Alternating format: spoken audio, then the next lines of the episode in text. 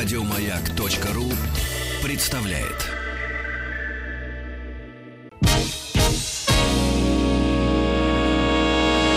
Физики и лирики. Шоу Маргариты Митрофановой и Александра Пушнова.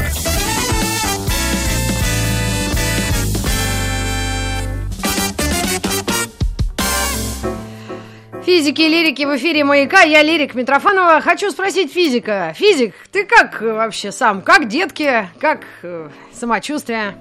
Э, всегда физики в этом случае отвечают э, сухим э, таким, знаешь, выражением «все в штатном режиме».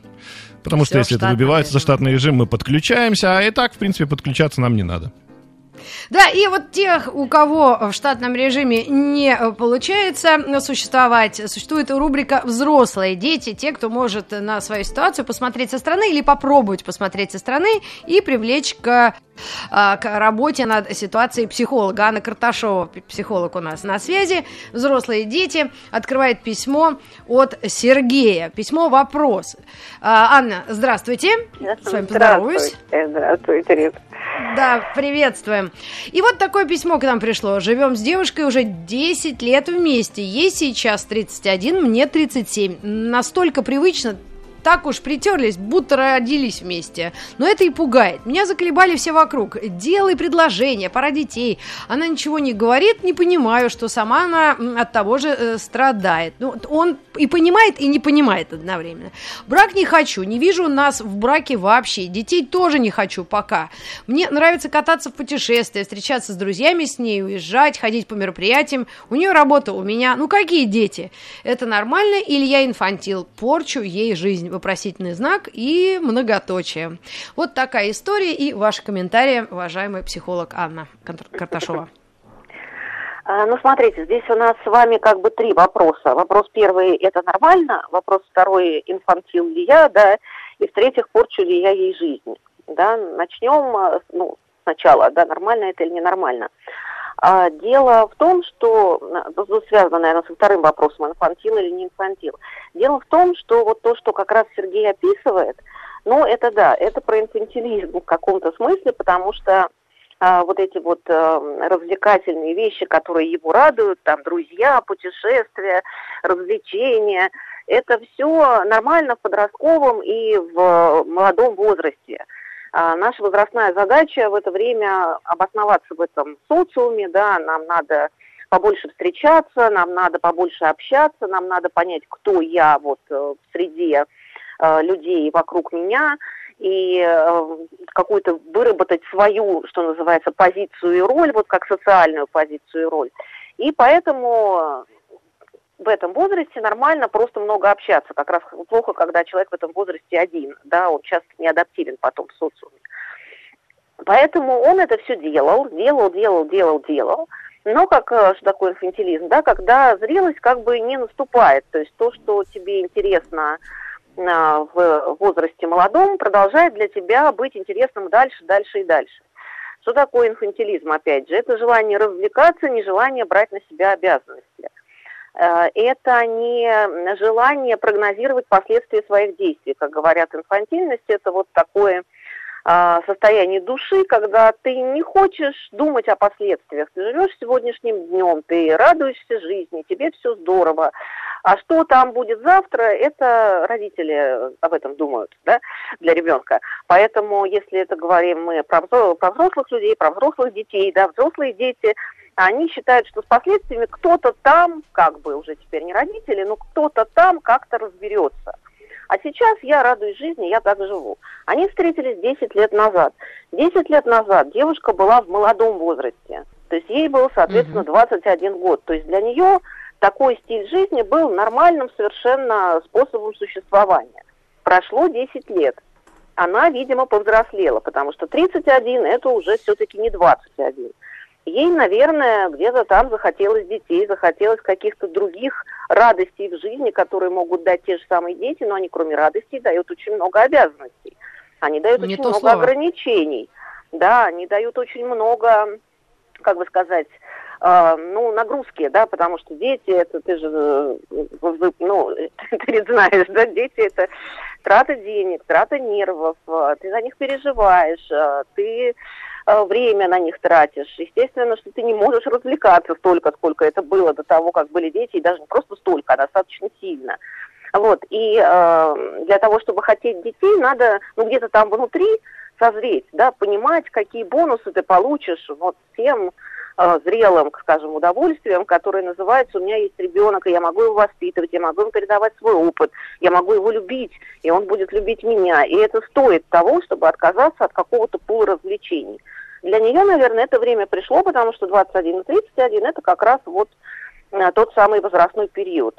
Для него, видимо, не пришло. То есть он как вот был свои 27, э, ну, таким молодым человеком, который хотел развлекаться, так в 37 и остался. А 37 это уже вообще, ну, такой серьезный возраст на самом деле.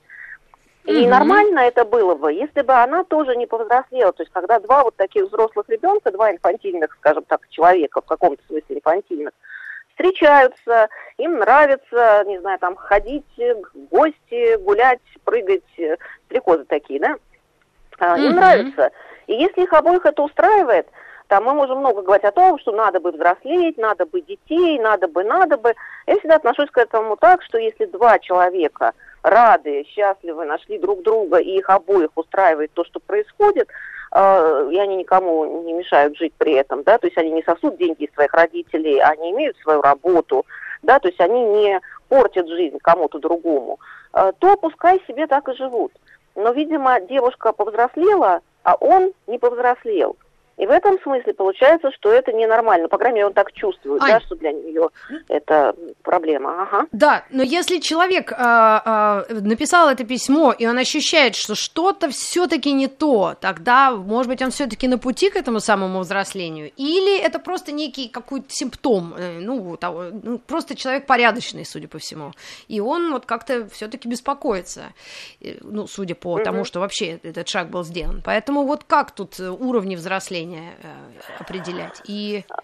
А, ну, здесь, э, скажем так, проблема, конечно, вот реально очень серьезная. То есть он, конечно, да, он это замечает, значит, он умеет сочувствовать, он умеет видеть проблемы человека рядом, и это очень здорово, что он эти проблемы замечает. Но если ты в душе, как бы сказать, вот действительно радуешься вот этим инфантильным радостям, и у тебя, ну, такой склад, да, такой склад психики – как бы сказать, созреть э, вот э, ну, моментально или там в течение месяца или двух или даже года, в общем-то, нельзя. То есть для этого требуется большая внутренняя работа, и если он очень любит эту девушку, он, по идее, может это сделать. Я других способов не знаю, кроме как пойти к психологу, но э, он может это сделать. С другой стороны, он может это сделать и просто потому, что он ее любит, и он понимает, что ей, например, нужны дети, Э, что она хочет э, брака, она хочет таких, ну, взрослых обязанностей, сделать это просто ради нее. Но в такой ситуации, если ты в душе остался тем же, вот по психологическому складу, каким ты был до того, и делаешь что-то просто ради другого, то на самом деле твой субъективный уровень счастливости, он будет, к сожалению, падать, падать и падать, потому что он делает что-то то, что ему самому не органично, просто ради другого человека – и вот этот конфликт между тем, что я делаю ради другого, и тем, что я хочу делать ради себя, он, безусловно, начинает приносить, э, во-первых, вот субъективное вот это вот ощущение несчастливости, а во-вторых, проблемы в семье. Потому что девушка будет видеть, что он делает это ради нее, да, что ему самому хочется пойти погулять, а приходится сидеть с ребенком, что он из-за этого несчастлив. От этого она тоже будет несчастлива, потому что быть счастливой рядом с несчастным человеком невозможно. Вот. И mm-hmm. вот этот конфликт будет расти, расти и расти. Поэтому делать что-то просто ради другого человека, даже если ты его любишь, но тебе самому это не нравится, ну, вообще-то говоря, не стоит, потому что это будет э, увеличение пула проблем. А поэтому, mm-hmm. может быть, им либо вместе сходить к психологу, понять, от чего она такая грустная. А вот, то есть как-то, видимо, вот, ну, надо все-таки прояснять, что бы ей хотелось, что бы хотелось ему, и как-то вот э, с двух сторон начинаться двигаться к какой-то середине, чтобы, чтобы ну, все-таки, если они хотят остаться вместе, чтобы как-то э, получить что-то, что их устроит ага. обоих, а не кого-то одного из них. Можно так, так что поступить. мы вот сейчас а, ответили на какой вопрос? Первый точно, что человек действительно пребывает, пребывает в неком инфантилизме, не по годам, хотя, в принципе, это насильно тоже в себе не надо, как бы, ну, а, так, как-то взращивать, да, ну вот да, я такой, да, но э, если ты, ну, к себе прислушаешься, то наверняка можно прийти к какому-то выводу. Я, например, э, пришла к осознанию взрослого возраста в 49 лет, то есть это не предел, то есть главное, по, лучше поздно, чем никогда. Но у каждого своя дорога, свой путь. И э, здесь следующий вопрос, портит ли он жизнь этому человеку? Могут ли психологи э, давать советы? Или вот э, по нашим общениям я поняла, что все дороги ведут к психологам.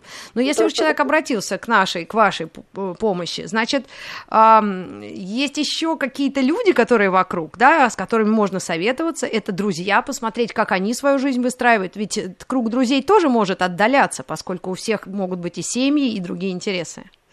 Как здесь на советы вот, э, а, посторонних реагировать?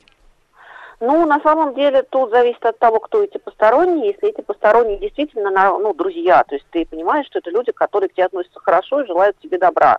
То есть не кто-то там со стороны, да, кто там судит и, или считает, что он умнее всех и передает свой жизненный опыт, что бывает часто с родственниками там дальними, да, они готовы тебя поосуждать, но при этом, в общем, в твоей жизни не играют особой роли, и не, ты с ними эмоционально не очень близок. Если это делают люди, которые действительно желают тебе добра, которые, ну, родители, которые, скорее всего, желают тебе добра, друзья твои детства, которые, ну, точно совершенно с тобой, потому что вот, вот они друзья, они с тобой, близкие люди, вот реально близкие люди, то очень хорошо, что человек их слышит, то есть у него в этом смысле адекватная очень позиция, то есть он, может быть, сам-то считает, что все здорово, но вот люди вокруг говорят, пора, и, видимо, эти люди, ну, как-то к ним надо прислушаться, раз он пишет нам письмо, да, то есть он понимает, что они тоже, не только девушка, но и они, говорят о том, что скорее его здесь проблема, а не проблема девушки. Вот, поэтому, mm-hmm. ну, как-то ее можно потихонечку начинать решать. Понимаете, как бы сказать, вот опять же, да, вот инфантилизм, с одной стороны, ну, говорят, что надо быть зрелым и так далее и тому подобное, но вот как считал психолог Берн, да, у нас в каждом из нас живет ну, он так э, условно делил личность на три части. Ребенок, родитель и взрослый. То, что в нашей личности он называл ребенок, это как раз про радость жизни, и это как раз про инфантилизм в то же время. То есть это про то, что мы делаем то, что мы хотим, мы получаем удовольствие, мы умеем радоваться жизни, вот, мы умеем видеть ее краски, вот нам здорово, да, вот этот кайф такой, да, кайф от жизни. Это ребенок. То, что он называл Ой. в личности... Угу. В личности да не, просто я думала, прервала связь. Ага, ага. Ага. То, что он называл в личности родителем, это про обязанности. Это соблюдение социальных и моральных норм.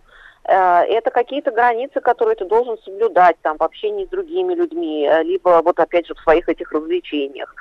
Э, это вот нормы, которые про надо, скажем так, да, это нормы, которые mm-hmm. ты должен соблюдать. То есть должен, там основная, основное слово и основная нагрузка идет на слово должен обязанности, должен, надо.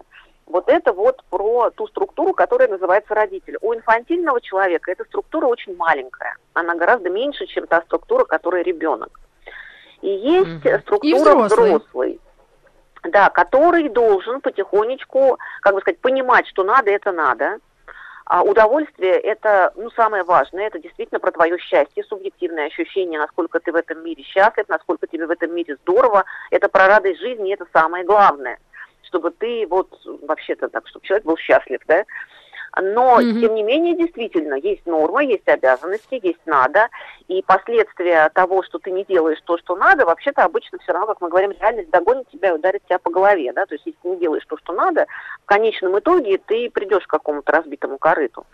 Вот, и вот этот самый взрослый должен вот этого ребенка и этого родителя как бы уравновешивать, да, то есть структура взрослой, она принимает решение, когда идет конфликт между ребенком, да, который хочет получать удовольствие, и взрослым, ой, извините, родителям, которые говорит, нет, надо, надо делать другое. Вот ты сейчас хочешь побежать, а, побежать, побежать и порадоваться, да, но надо другое. Вот. И вот когда идет этот конфликт, то взрослый решает, кому он, скажем так, э, отдаст предпочтение, что действительно сейчас правильно, надо или хочу. Mm-hmm. И когда, скажем так, э, чаша весов приблизительно одинакова, вот мы всегда говорим, лучше делать э, то, что про хочу про ребенка, потому что это правда про радость жизни. И это самое главное, это наполняет тебя энергией, это дает тебе силы жить, это дает тебе оптимизм, это дает тебе, ну вот, восприятие, вот такое, мы любим таких людей, которые на самом деле большие дети, потому что даже вообще не с ними мы черпаем эту энергию, эту радость, это вот, вот, вот здорово, да, ты пообщался, и как будто солнышко вышло. Ну, как, собственно, с детьми, mm-hmm. да, ты пообщался. Ну, как мы с Пушным. Пообщался и весело. И Нам так пишут. Закончили, ага. закончили общаться, солнышко село. Ну, типа, да, на 4 года. Так. А, вот. Поэтому, соответственно, если э, можно, и действительно последствия не вот этого надо, да, не не такие уж там серьезные. Потому что часто это надо, оно на самом деле про норму-норму, а не про реальные последствия. То есть ну, человек говорит, вот, ну, например, знаете, как мне кто-то говорил замечательную фразу, что чистить зубы по утрам и вечерам – это невротическая потребность человека. Вот она как раз из надо идет. Невротическая почему? Мы привыкли и мы делаем.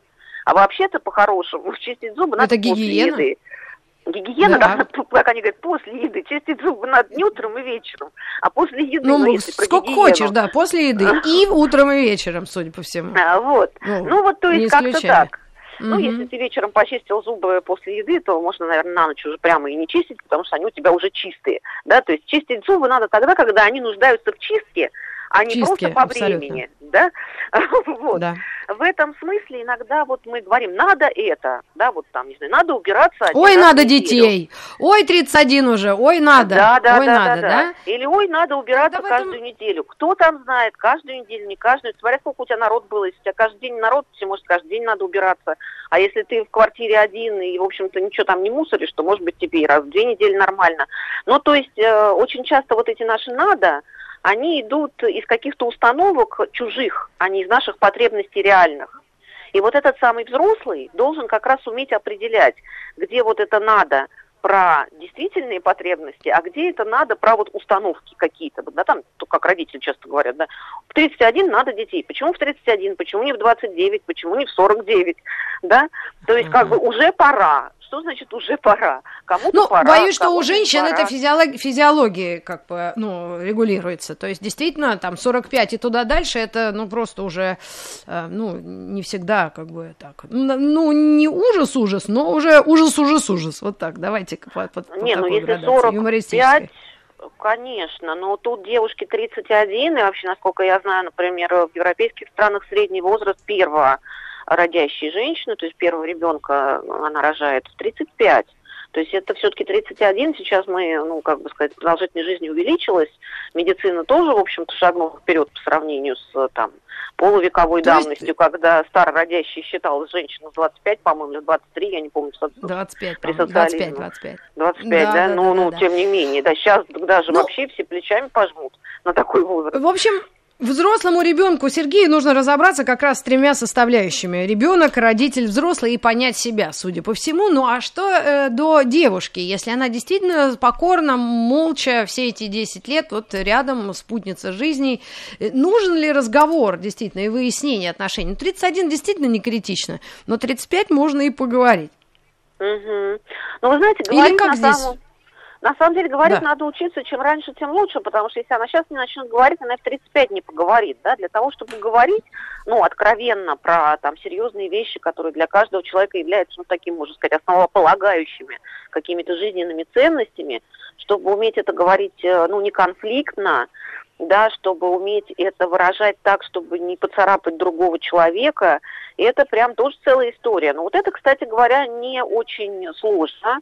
То есть если э, хороший семейный психолог, то вот умение простроить хорошую коммуникацию, то есть научить людей разговаривать так, чтобы не задевать друг друга, чтобы это не превращалось в ссору, да, или в обиду, или в какую-то потом после этого разговора дистанцию, как часто бывает, поговорили о проблемных каких-то вещах, и как будто бы отдалились друг от друга, и не поняли друг друга, и не приняли точку зрения другого. Каждый отстаивает свою точку зрения, а другую в этот момент понимать, когда ты прям в обороне, невозможно.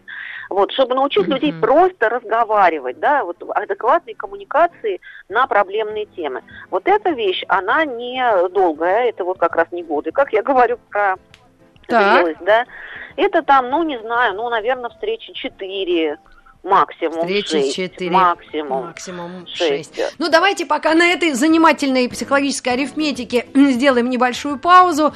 А, Вот то, что мы а, смогли озвучить а, да, Сергею и э, его, его ситуации. Взрослые дети в эфире «Маяка» по средам. Пишите свои письма мне, Маргарите Михайловне Митрофановой и нашему психологу Ане Карташовой. Заходите на сайт маяк.ру и находите небольшую ссылочку, на которую нужно кликнуть и написать свою историю. До новых встреч в эфире! Еще больше подкастов на радиомаяк.ру.